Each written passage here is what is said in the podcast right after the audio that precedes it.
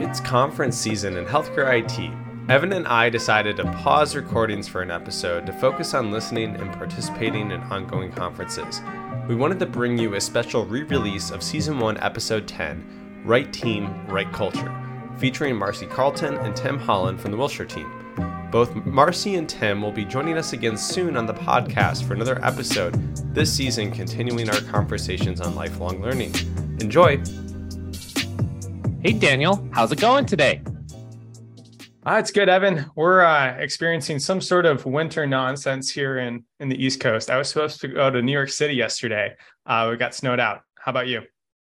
Um, I, I, think it's happening everywhere. My aunt was supposed to be coming um to visit. This is a near holiday episode for everybody uh for Christmas, and she texted this morning saying she can't drive to the airport. So um in Colorado. So it sounds like it's kind of Midwest headed in the East Coast. Hopefully it's not headed to the West Coast. But um yeah. Well, uh this is our last episode of season one. It's kind of a little bittersweet. Yeah, it's crazy how far we've come from an idea on a company Shark Tank to 10 episodes now. Uh, so we'll kick off today. Right team, right culture. Uh, exciting episode with exciting guests, and uh, be on the lookout for Jan- in January for new episodes to hit. Uh, we'll start out season two, but let's jump right in to introducing our first guests. So uh, I had the pleasure to introduce our first guest here. Uh, 15 plus years in healthcare recruiting experience and a diverse uh, healthcare recruitment background, including physician and nurse recruiting, uh, support staff, accounting, engineering, and IT recruiting. And thank you for joining us, Marcie. Uh, our very own from the Wilshire Group. Hi, thanks for having me. All right, I get the pleasure of introducing our second guest, um, who really doesn't like like Gretchen Case does not need an introduction at this point. Um, I think this is episode four for him on uh, our podcast this year. Um, he has 16 years plus in revenue cycle management, focusing primarily in patient access space. Um, he has been a key leader um, of an organization that has implemented more than eight EMRs. He has been an HFMA winning HFMA award winning um, organization, a former NAHAM board member, and leads our people and culture division here alongside Marcie for Wilshire. So welcome, Tim Holland. Thank you, Evan. Thanks for having me again. Yeah, recurring guest. Makes our lives easy. I enjoy it. I get the pleasure of kicking off the, the hot topic segment, and we're going to ask a question that I think we've asked a few different times before in different ways, but always good to revisit. Um, thinking about culture, work environments. Uh, I know a lot of this was changing pre COVID. COVID also spurred some change, but for you two personally, where have you seen expectations change uh, in that space of of working environment and culture? Well, from my perspective, you know, it, it really kind of happened, I think, you know, COVID and after COVID in terms of how the workforce, the expectations of the workforce change for employers. You have more ability from a technology perspective and just from employment options to be able to work more virtually and to have more flexibility in terms of what your work life balance looks like.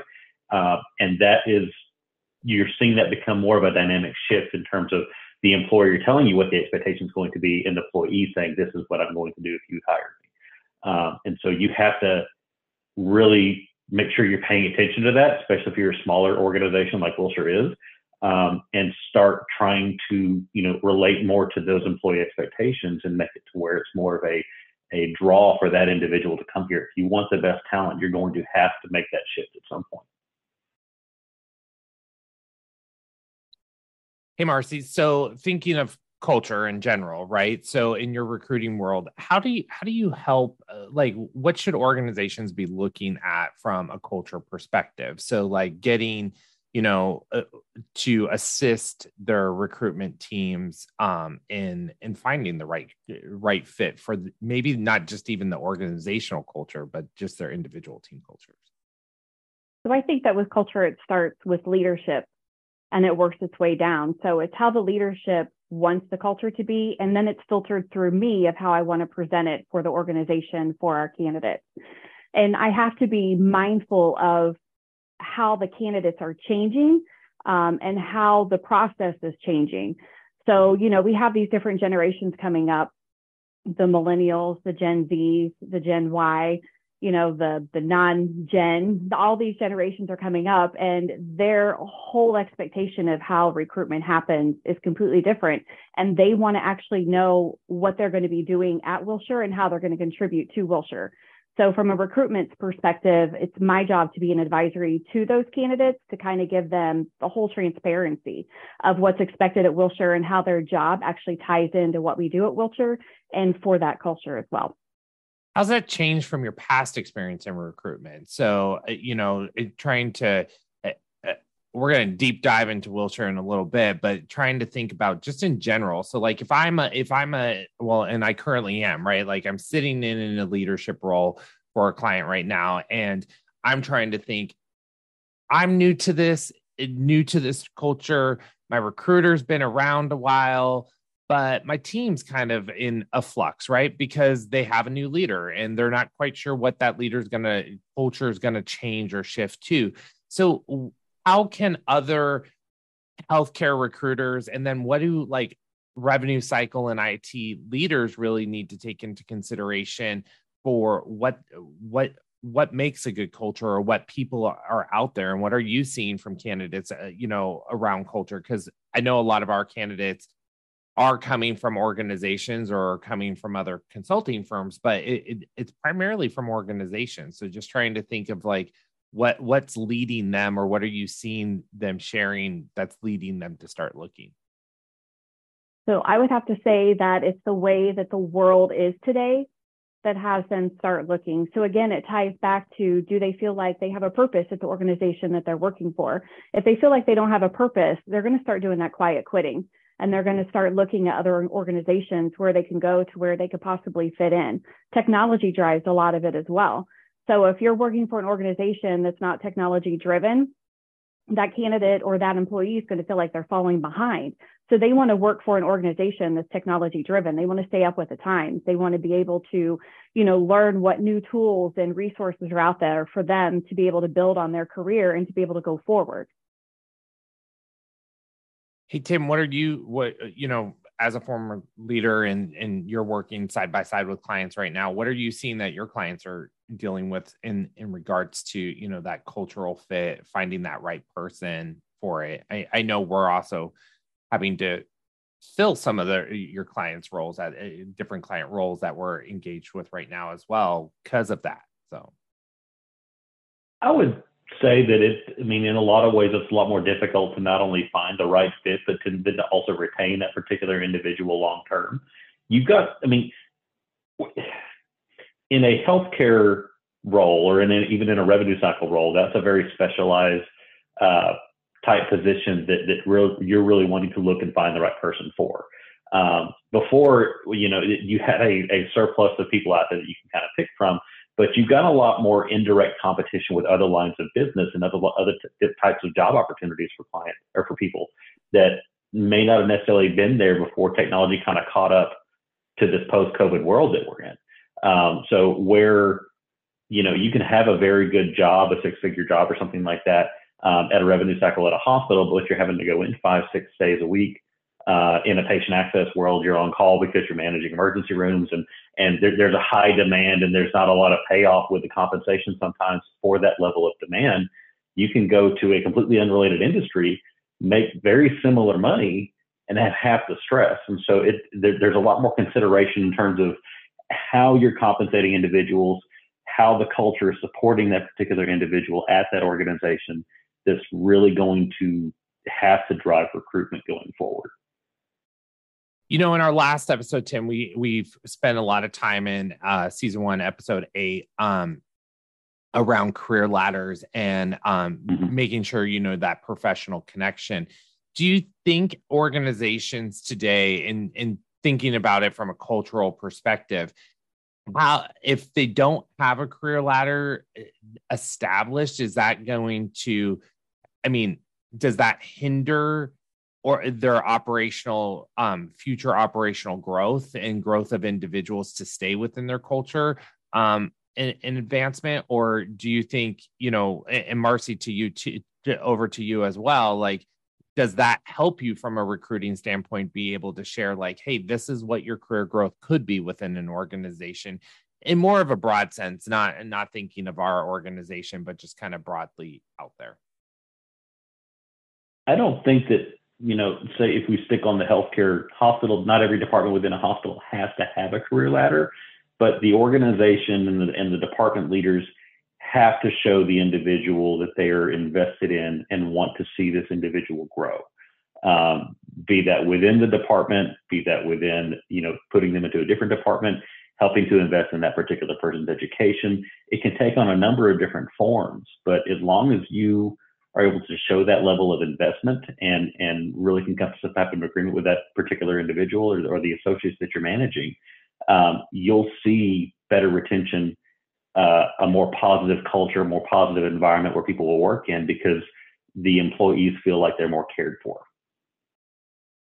Do you feel like some of that personal touch of culture maybe has been lost as we've transitioned to technology, transitioned to remote? I just think about like pre COVID, I used to have like a number of projects where I travel and we'd have like the whole whole staff like in person. And I remember in particular client that we have that they had a IT on the second floor and operations on the third and fourth. And so it was fairly easy mm-hmm. uh, to get that like face to face connection. Um, I don't know. I, I personally feel like some of that might have been lost in the in the technology drive, but maybe then a newer generation is all for that and they're okay with that. Have you all seen like any any studies or have you had any experiences with that personally? You know, I have to say that I started recruiting remotely back in 2014. And that was like really unheard of, you know, to say that I recruited and I worked from home. And I had those bragging rights to a lot of my friends that, you know, I work from home and they all had to go from the office. But it was good training for what happened with the pandemic. And from what I've seen and some of the resources that I've read, it's had these companies reevaluate the face time with their employees. And it's had some of the companies actually say that, you know, I, I don't have much contact with my employees. You know, they might have had an open door policy, but did the employees take advantage of it? Did they actually come and talk with their manager? Where now that we're in this remote world or hybrid world, these managers are being forced which is not a good word to say, but they are being forced to have these one on ones with their employees to stay engaged and in touch with their employees because you don't want an employee to be out there working and feel like they're in a silo all by themselves. So it's kind of a, a mixed bag of good and bad with the technology but from a recruitment standpoint it's a good selling point you know when you have these remote positions. And then if you can be transparent and say hey you know you're not going to be left alone. You're going to be with a mentor. You're going to be able to talk with your manager. You can always reach out to me. Um, so those types of things i feel like have been what the shift is for this whole new recruitment world and this whole new culture world that we are diving into. I would I would kind of add. I think it's kind of an evolving thing you know, there's always going to be a need or a section of the workforce that's going to have to be on site. And so, if should you find yourselves in one of those particular positions, you're going to have a lot of that face-to-face interaction. But as you know, employers start, you know, reviewing what could be done virtually, is there a workforce that that has an appetite to do that particular type of work virtually? Um, you know, and, and they they start just evaluating what what the pros and cons are of each. I think that you're going to see a, a bit of a mixed bag, like like Marcie said, going forward in terms of just a little bit of everything. Me personally, you know, there there are things I miss from my ops days where I, I had a lot of face to face interactions. Mine was more mentorship um, in in terms of how I would, you know, help individuals grow and move into different positions. And then quite quite honestly, I still keep in touch with a number of those individuals even today. But there's another side of me that very much appreciates the the virtual type of work that I do today with my client because you know I I've got kids, I've got a family, and, and I'm able to spend more time, you know, with them, and I get my social needs met through you know not only my family but my local community and and you know the the area I live in at large and you know it's just a matter of, of what you're looking for as an individual I think and if there's a job out there that kind of meets those needs. in some ways, I I also just thinking about like the on-site, like being in person versus the remote. Uh, the culture of your workday can also look a little different. I remember uh, back when I had to like account for like walking time or like moving between meetings, um, commuting as well. Uh, it, like those little spaces really broke up today. And sometimes when you're remote full time, it can be a little overwhelming. It's just like back to back to back to back. Um, like I'm always on camera. And I've I've that environment sometimes can be a little stressful. Uh, and that to me has been one of the big things that I've been transitioning just in the last year or two moving remote. It's just like trying to find time in my day to break that up, to break up the stress of just constant meetings, uh, being on camera all the time. Uh, maybe like turning my camera off for a meeting or like taking like I know Evan, you do a good job of this. Sometimes schedule like 50 minute meetings or, or like 45 just to give like a little break in a window there. So that that's like almost cultural in a way for a workplace to say like we're gonna recognize that people maybe need a little bit of time during the day for them for themselves the, in between meetings. Yeah, I will give that... a little bit of praise to. Oh, go ahead, Evan. I'm sorry. No, go ahead.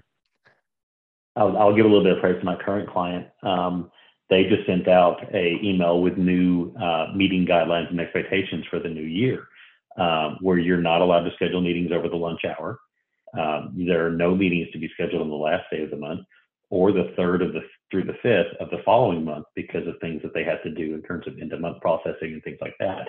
But they actually build in um, times throughout the day and the month that that are meant for other types of of you know work items and opportunities and things.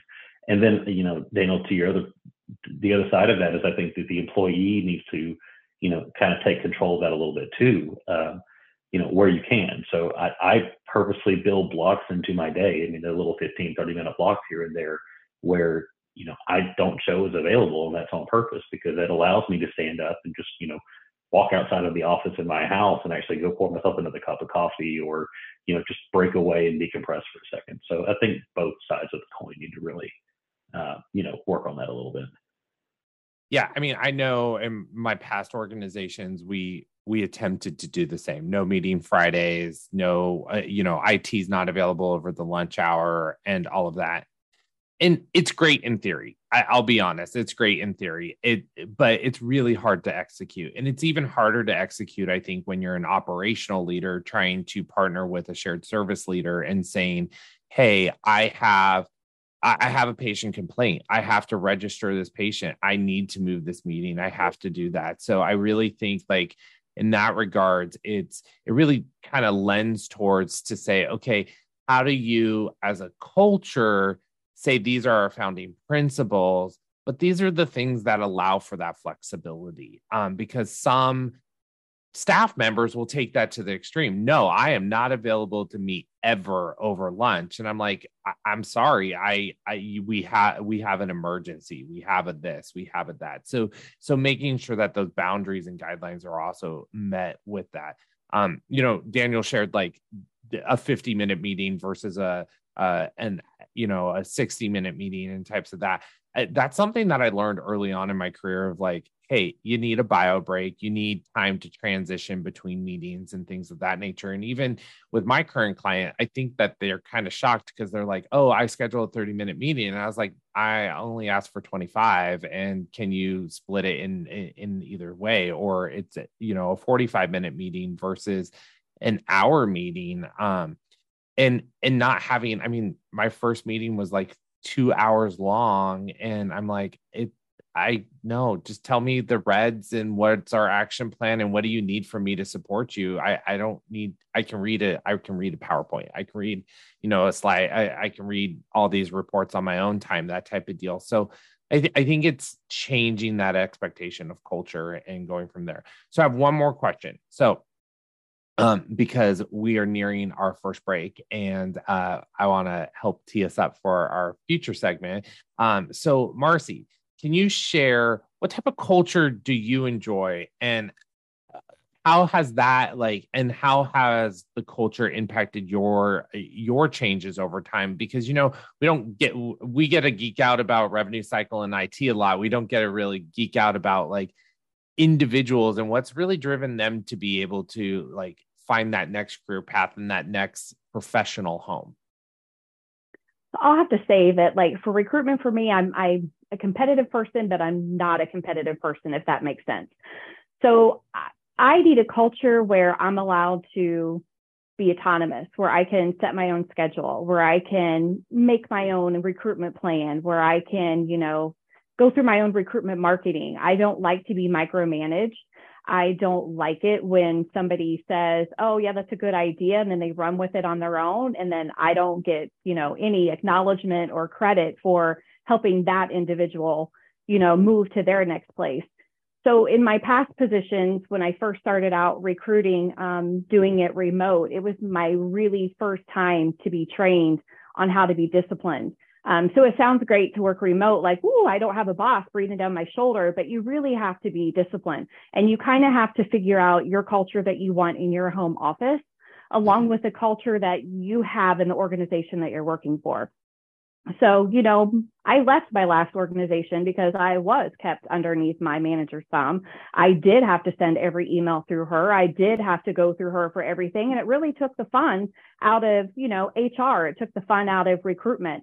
I lost a little bit of that creativity that, you know, I felt like was, you know, thriving. When I saw the position for the Wilshire group that was posted, one of the things that caught my eye was if you're creative and you like to think out of the box.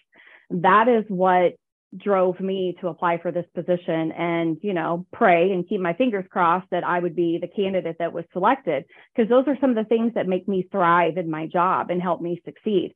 Um, one of the things I've done to do the culture for myself is I act like I go to work every morning.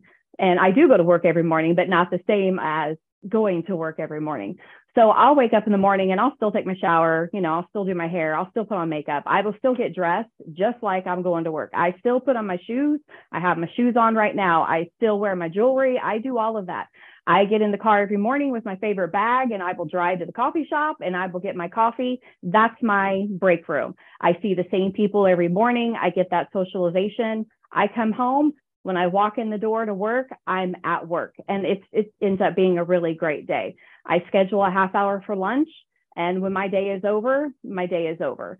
So I really enjoy having that flexibility and I really enjoy building my own culture as well as working with others to build a company culture.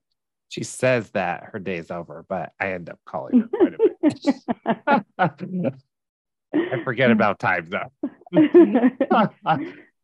I, I I would say I'm the exact same way. Like I every day I get up. I mean, the only difference is, is we're a no shoes house, so I put on a pair of uh, house shoes, you know, that type of deal. But outside of that, I mean, it is when I'm working from home and not at a client in person. It definitely is. I go to an office, I go close the door, I go take care of that um, that type of deal. So, all right. Well, we are at a time for a quick break, and we will be right back.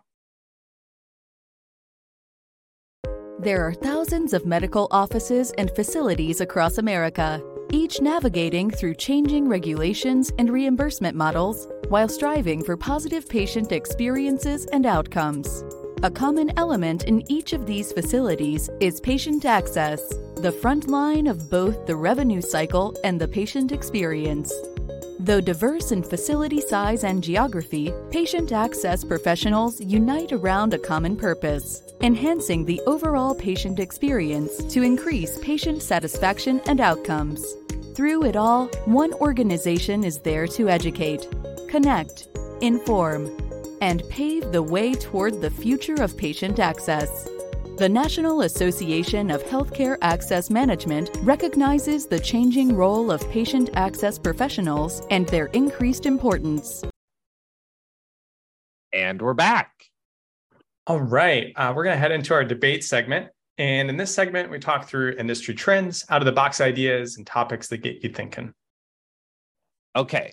And team, I know the Wilshire group as a group, we've all been really looking at culture. We've really been looking at where we're headed in the industry and really wanting to make everybody who comes to culture uh, Wilshire, whether they are full-time team members or we're going to be part of our advisory services team. Yay, my team. Uh, uh, really have that this become part of their professional home, whether they're full time, part time, or just even doing some special projects for us here and there. Um, so, you know, for me, that really has started off with um, uh, all of our new director roles and other things that have happened in in kind of the founding members. But um, I really, you know, think think from that perspective, this is a great opportunity uh, in the debate to kind of spin us around a little bit and talk about hot industry trends. But uh, let's geek out about like what why Wilshire is great. I'll tell you one of the things I was super impressed with at Wilshire is when I first came on board, I was introduced to this new director program that Wilshire was establishing. Um, and I thought, wow, that's really interesting because I'm a firm believer that employees have to understand what they're doing and why their work matters. And that feeds into the culture that they're helping the business create. So when I heard about these director positions and, you know, the director of advisory services, the director of people and culture, it was, you know, really interesting how those tie into what Wilshire is doing and how Wilshire wants to move forward. But the fact that they didn't go externally to find individuals to do this, that, you know, they want to grow their team, but they didn't grow their team by filling these positions outside of Wilshire. They use the talent that they have within the organization to drive the organization forward to get it where it wants to go, to be at that number that they want to be for attracting new employees or for attracting new clients. So to me, that says a lot about Wilshire and how they back up their employees and how they value their employees. I would agree. I think that Wilshire's got a lot of different ways that they like to try to incentivize their associates to, you know, help grow the the firm and how we're really kind of moving forward into the new, you know, new healthcare model with everything being virtual and trying to recruit individuals to to kind of meet the needs of our clients. I also think that, you know, being able to work and cooperate with Marcie and with Evan on different projects, like with, you know, just, you know, kind of collaborate internally to figure out exactly how we want to, you know, project Wilshire's image and, and, and really push, you know, different types of advertising schemes out there to help recruit clients back to, or recruit both clients and associates back to us. Uh, and the, the freedom we get in doing that as a new director without having a lot of um, you know, interference or, or, you know, the thumb on you, like Marcie said earlier, from the partners, I think is, is something that you don't always see in an organization. Um, it's, it's a very freeing feeling in a lot of ways. And I, I, I think that you're going to find that a lot of individuals will thrive under a model like that versus somebody that has to micromanage. I can say I haven't gone a day here at Wilshire where I have been micromanaged, and that's that's pretty unique. Um, yep. like having the autonomy to like be on a project, to be doing your own work, and also like I, I appreciate like a team meetings that we have when we have our monthly staff meeting. Uh, we're asked to present on our work and like talk about it. It's not like leadership being like, here's an executive update on like where our clients are at. It's like, hey, Daniel, like tell me about what you've been doing, like highlight some of the work that you've been doing. I know that recognition has gone a long way as well in the last couple months what is what are your all thoughts on like recognition and like highlighting the work that that we've as employees done well, I think particularly, especially since we're all remote, you know, we're all across the United States. It's important to recognize the employees, give a little kudos, give a little shout out. Not only does it make the employee feel good, but you know, it's also a plug for Wilshire as well.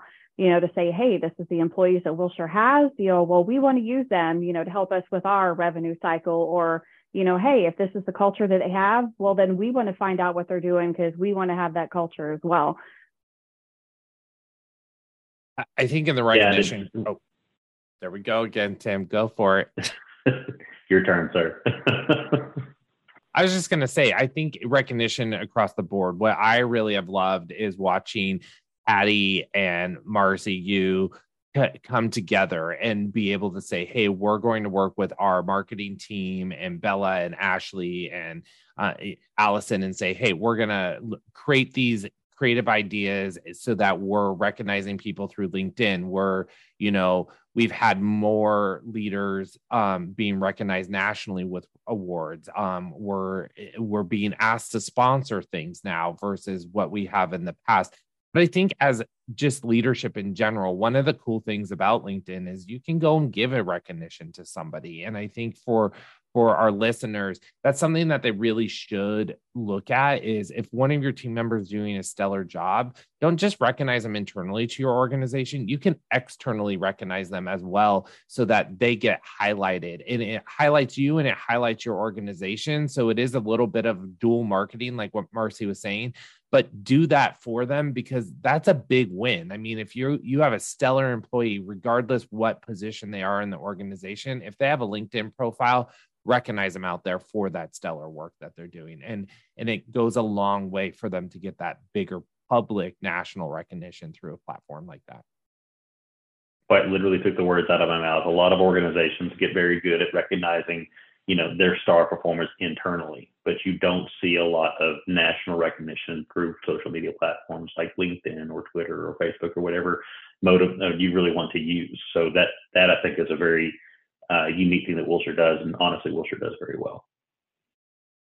I also think it it oh, helps so. brand us a little bit. I mean, like LinkedIn, in my mind, is the primary way that I connect with our community, our network, like healthcare IT as professionals.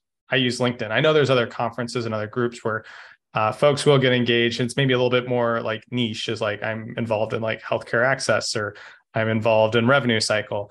Um, but as like a general community linkedin is where we all go and so if you're posting like hey evan's doing a great job like i should recognize you for our podcast because you're doing a fantastic job um that like that that is the larger community like we're we're letting that's the place that people want to know or where you should be recognized because that's where people are looking at the other thing that i'll comment on what evan said um, the Wilshire's recent investment in uh, conference sponsorships and what we're doing. That is a direct result of the new directors coming on board and really talking with and working with the partners to you know consider investing in those types of opportunities. Not only is it a benefit for the conference and the conference to people that are going to the conference, it also is a very big benefit for Wilshire because it gets your name out there, um, and and you're able to really start you know having that personal touch, that face-to-face interaction with people at the conference say, you know what, I really like that guy that works for Wilshire Group. I'm going to keep his card, and if I ever have something come up, he's going to be somebody that I at least want to reach out to and and you know pick his brain on. Uh, so just just having more freedom to do those types of of you know oppor- have those types of opportunities and make those types of investments for Wilshire, I think is going to help Wilshire grow to that next level than where they are today. Yeah, I was going to say, I think regardless of a size of an organization, you have opportunity to do internal and external recognition, and you should use all platforms that you can. And many organizations have all social media platforms Facebook, Instagram, Twitter. I mean, I know through the podcast, Daniel and I are like looking up people's organizational handles so that we can tag them and, you know, really get them recognized through as being a guest. I mean, they're taking all of you guys take your time out of your personal time and your personal lives to hop on here and record with us. It's not always being recorded during normal business hours. So um, it, it, we're grateful for that. I think on the flip side of that, uh, regardless of your size of organization, that does you i mean we usually don't take that into consideration about how people do things but wilshire does some crazy things that i think do stand us out against some of the bigger organizations out there um, from a consulting perspective, but also just from our culture in general. So, Marcie, you know, you've really helped with a lot of this work that we've been doing with Tim, you and Tim have been doing in in developing a new culture. And, and really, you're the first face of the organization that they see outside of when they go to teams and they see my dropped ice cream cone face. But uh, if you don't know what I'm talking about, go out to the Wilshire website and check it out. But uh, but you know what what are some of the things that you you really think that organizations, regardless of their size, but unique to us, make maybe could adopt that are your best practices that you've implemented in developing like that first touch point with with somebody um as they're looking at you know is wilshire their their new professional home or not well, the first and foremost is I can't say this enough communication and being completely transparent. I mean, when I am recruiting for candidates, when I send them a cold call email, it's something that's enticing to them. It's friendly, it's open, it's approachable, um, which, you know, the candidate will reach out. If it's not a position that they're interested in, I will get a referral out of it, or they'll send me, you know, to, hey, you know, check this out. Possibly, you know, over here, you might be able to find a candidate. Or sometimes I hear of new platforms that, you know, individuals are using. Hey, try this platform. But definitely being that um, communicative, transparent, and then keeping engaged. It's very important when you talk to a candidate regardless of the size of your organization, you have to stay engaged. You know, if you're a recruitment department of one or if you've got a recruitment department of 20, everybody in that department should be keeping your candidates engaged and there should be follow up and there should be communication. There's no reason why someone should be ghosted if you're organized if you're organized and if you have a good structure and a good process, there should be nobody that's left behind everybody should be able to find out, hey, I'm not the right fit for this position, or they're going to keep me in mind for another position, or this is the reason why I wasn't selected. Um, just those types of things. And even if a position is say for budget reasons or something, you know, it's not going to be filled, you should still be reaching out to those candidates, especially if you had a conversation with them. They deserve a conversation back, not just an email. So those types of things make a difference on the reputation of your organization. And it also speaks to the culture of your organization because if you're going to ghost somebody that's a candidate or not communicate with them, or if you are going to string them along, they're going to view it as that's what you're going to do to me as an employee as well. Yeah, I think that's one thing that you have taught Tim and I so and ingrained in us when we are doing, you know, uh, uh, for listeners, how it works is Marcie interviews everybody, then they come to Tim and I for if after we've reviewed their their candidacy and said, "Yep, okay, we we feel like we should move forward with interviewing them, see if they're the right cultural fit from Tim's perspective." And then I I'm looking really at the you know talent and and that component saying you know do you have the right skill sets for our different positions or our client needs? And and what we really realized early on in our first interviews is marcie would always come back and be like hey i need to tell them why we're not picking them or what do they need to do better on? And it changed our mindset i would say right tim? Like now we're even like hey, let's schedule a one-on-one where you're not right fit for us, but let's schedule a one-on-one and rework your resume. Or let's talk about where um, you might have growth opportunity. Or hey, Marcie, help. Can you help find them this type of role? This is their next career growth, not us. That type of deal. So um, I think I, I, I know it's changed my perspective in how I even interview or how how I have a conversation with someone.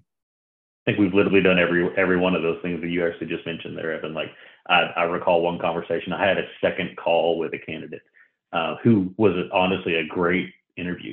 She she answered a lot of the questions, very energetic, but there were just things missing on her resume that we know that our clients are going to look for when considering a consultant coming on board. Um, so we got back out there and said, you know what, we're actually very interested, but we need you to go out and find this experience and then come back. Uh, but having that ability and, and having that touch point with candidates is very unique, I think, in a lot of ways. Not a lot of organizations will go that extra step. Um, but I think that also helps develop a bit of, you know, indirect commitment back to this organization. So it, we're kind of, in a way, investing in our future um, that a lot of other organizations may not be investing in themselves that way. Do you find that I'm, I'm disconnected from the recruiting realm here, but do you find that candidates engage better with this type of approach, or have you not have you not seen a change in the candidate reactions? Oh yeah, they definitely seen, uh, yeah an improvement. Yeah. Mm-hmm. And I, I come from a, a, background where, where I am very, very passionate about mentorship and growth and, and helping individuals kind of get to the next step in their career. Um, my career personally, I didn't have a lot of that at first. I kind of had to make my own path, and there were things that I learned the hard way over that over that time period. So if I can go go out and help somebody kind of skip over those things that, quite frankly, they don't need to go through, all the better. So if I'm able to continue to do, uh, quite frankly, what I love to do is which is help mentor and grow individuals to do it in a bit of a different way, I'm all for it. Yeah, and and uh, and Daniel, a little different spin on that. Like Tim and I've had dis uh, not disagreements, but we've seen a candidate from a different viewpoint, right? And oh, and I notice nerves. He sees it as it, could, potentially could have seen it as some inexperience. I go and have a secondary call with them. I'm like, Marcie, can you tee up another call and she's like, huh? And I was like, something's there, right? Like just something was there. And and come back and they're geeking out now because they're they, they've shook off those nerves. And now they're like geeking out over what they're doing and they're loving it. And we've actually picked up several of those individuals now as part of our advisory pool and they're doing they're doing stellar on their and their hidden projects and stuff that they're doing for us. So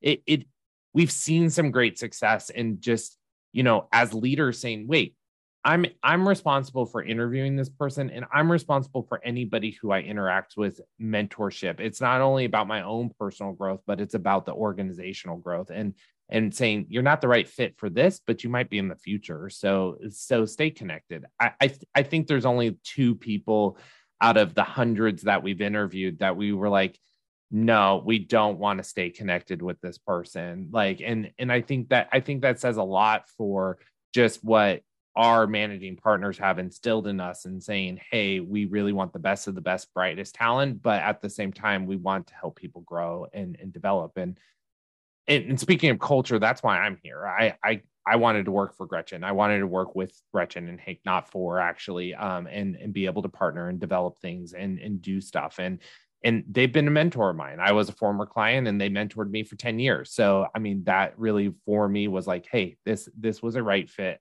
for where I was at in my career at that point in time. Well, Evan, if I could throw a shameless plug in too, that the high success rate we've had with, you know, the quality of candidates and the, the ones we wanted to stay connected with, that's a direct result of the quality of recruiter that we have. So, I mean, Absolutely. Marcie, very much kudos to you in terms of how you're bringing candidates into the organization and the different chain i mean the different ways you're bringing them in not just linkedin not just like you know out on the job boards and things of that nature but you know still going to old job fairs and doing the old school way of doing it but also the new school way and making sure that we have a healthy balance. I mean we've seen some great talent come through um, that we would have loved to have but it just wasn't the right fit at that point in time and for us or for their career all right. On that note, we got to take a quick break. We will be right back, everybody, and see you soon. Claim Capital is a team of ex Epic staff focused on preventing denials. Instead of showing what was denied, which is the standard for other solutions available today, Claim Capital pinpoints why claims are denied. By training machine learning models on an organization's claim and remittance data, Claim Capital can identify the causes of denials and recommend changes in EHR build or workflows to prevent them from happening in the future. With a completely HIPAA compliant infrastructure, no software implementations, and a zero risk pricing structure, organizations can quickly and safely recover lost revenue. And we're back. All right. I got another question for us. Thinking about culture at Wilshire, why people want to work here. Something that's been really cool for me since I've started. I realize I haven't been able to partake in it, but we have company retreats, which I think is such a unique way because everybody's remote. I think we mentioned everyone's across America, and yet twice a year, folks are able to come together. I wasn't able to go. My flight got canceled. I had a wedding. I think I have good excuses for why I wasn't there, but I did get to participate one time with Evan on our Shark Tank idea on creating a podcast. And I I I think it's such a cool way that the Wilshire Group gets people involved, gets people together uh, as employees. Is that something that you've all seen elsewhere, or is this like a unique experience for you all as well? Significantly more unique it. than. Yep. Go ahead, Marcie. No, I was just going to say I've only like experienced this one other time, and it was you know when I first started working for a staffing agency um, we all went remote eventually. And then we started having retreats in Chicago. So, you know, I'm a big city lover kind of girl. So anytime I get the opportunity to go out of Indiana to a big city, I'm super excited. So when we had our last retreat with the Wilshire group in LA, whew, I was so happy. It was like going to the mothership. So yes, I do. I do find it is like, you know, a really unique thing that Wilshire still does that. And they plan on continuing to do that even as we grow. Yeah, that I don't see a lot of other organizations, you know, at for all levels of the company. Now, you know, given Wilshire is not a huge company, but for all levels of the company, you're able to go out twice a year and they're willing to spend the the money and the investment to get everybody together and have again that face-to-face interaction and satisfy somewhat of that need. Um, we, we're all over the country. I, you know, Marcie's in Indiana. I'm in Texas. Evan, you're in uh, Oregon. So I mean, it, it, we're literally all over the country, and I, I feel like I've made um, more friends and have better relationships with the people that I work with here um, than in pretty much any of my other positions in my entire career today. Uh, and that's that's really saying something about Wilshire, um, especially since they're a remote organization. Yeah, I think I think our culture is so unique that we all text. Some of we all have different group text chains. We we share each other's phone numbers we share life experiences with each other i mean i know marcie if i find the chanel shoe for her i need to send it i mean i mean we've all been able to really just like collaborate and you know i think daniel uh, uh, I think you skip them because Patty keeps wanting to do a photo shoot of the two of us for the podcast.